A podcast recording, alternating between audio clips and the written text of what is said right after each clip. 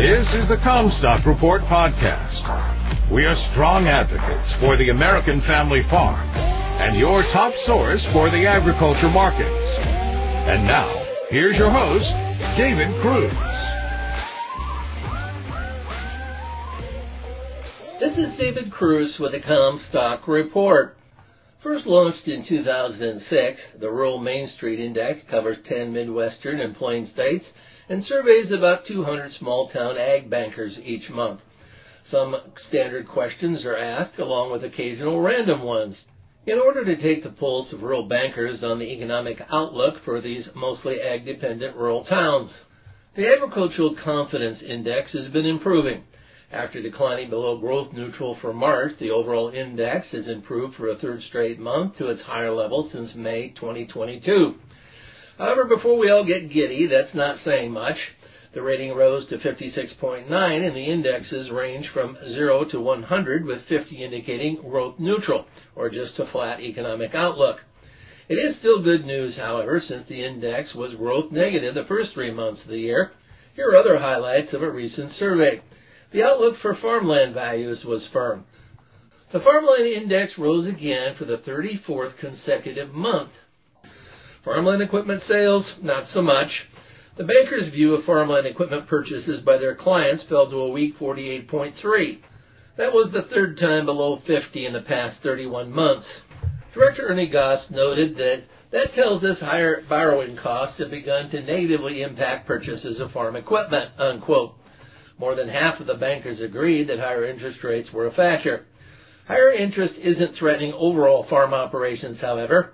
Many noted that most of their farmers had paid down debt in recent years with strong positive cash flow. That was one of the reasons their overall outlook for the local economy was still positive. The default rate on farm loans was expected to be under 1% over the next 12 months. So what were bankers themselves worried about? Even though the Fed took a pass on hiking the Fed funds rate, they made it clear that they still saw at least one more hike likely by the end of the year. That has them worried about the impact of the overall economy and not just farming in their area.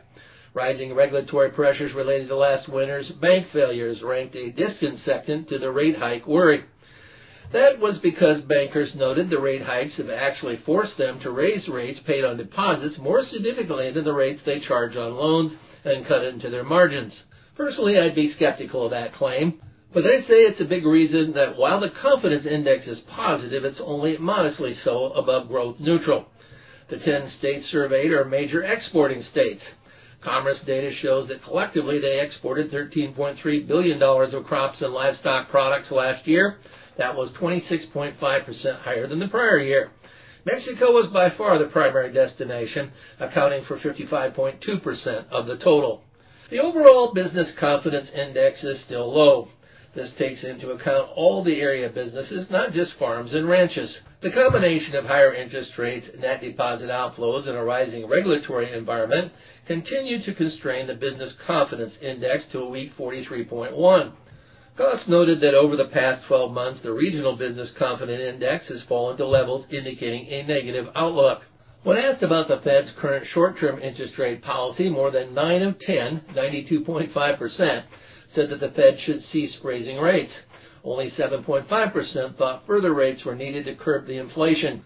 Confidence in their own banking outlook is still low.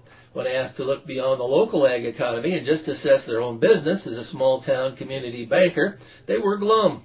The combination of rising rates on deposits, deposit outflows by large depositors worried about FDIC coverage limits, and a rising regulatory environment tied to last year's banking crisis has put the index of banker confidence in their own business outlook at 44.4. Each month the survey asks additional random questions beside the basics. Expectations for 2024 cash rents were asked only of corn and soybean farmers surveyed.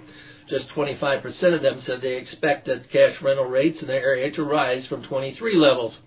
Among them, 32% thought the increase would be 5% or less, while 49% saw rates rising 6 to 10%.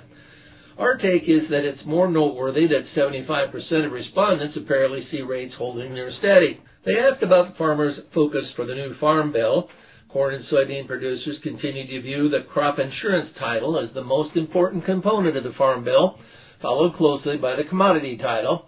Half of respondents said they look for Congress to raise both the corn and soybeans reference prices for PLC coverage. You've been listening to the Commstock Report. For more information on marketing opportunities, contact us at Commstock.com or call 712-227-1110. For a more complete version of the Commstock Report with hedging strategies and trade recommendations, subscribe on our website at Commstock.com or reach out to one of our risk management specialists about how we can help you protect your profits.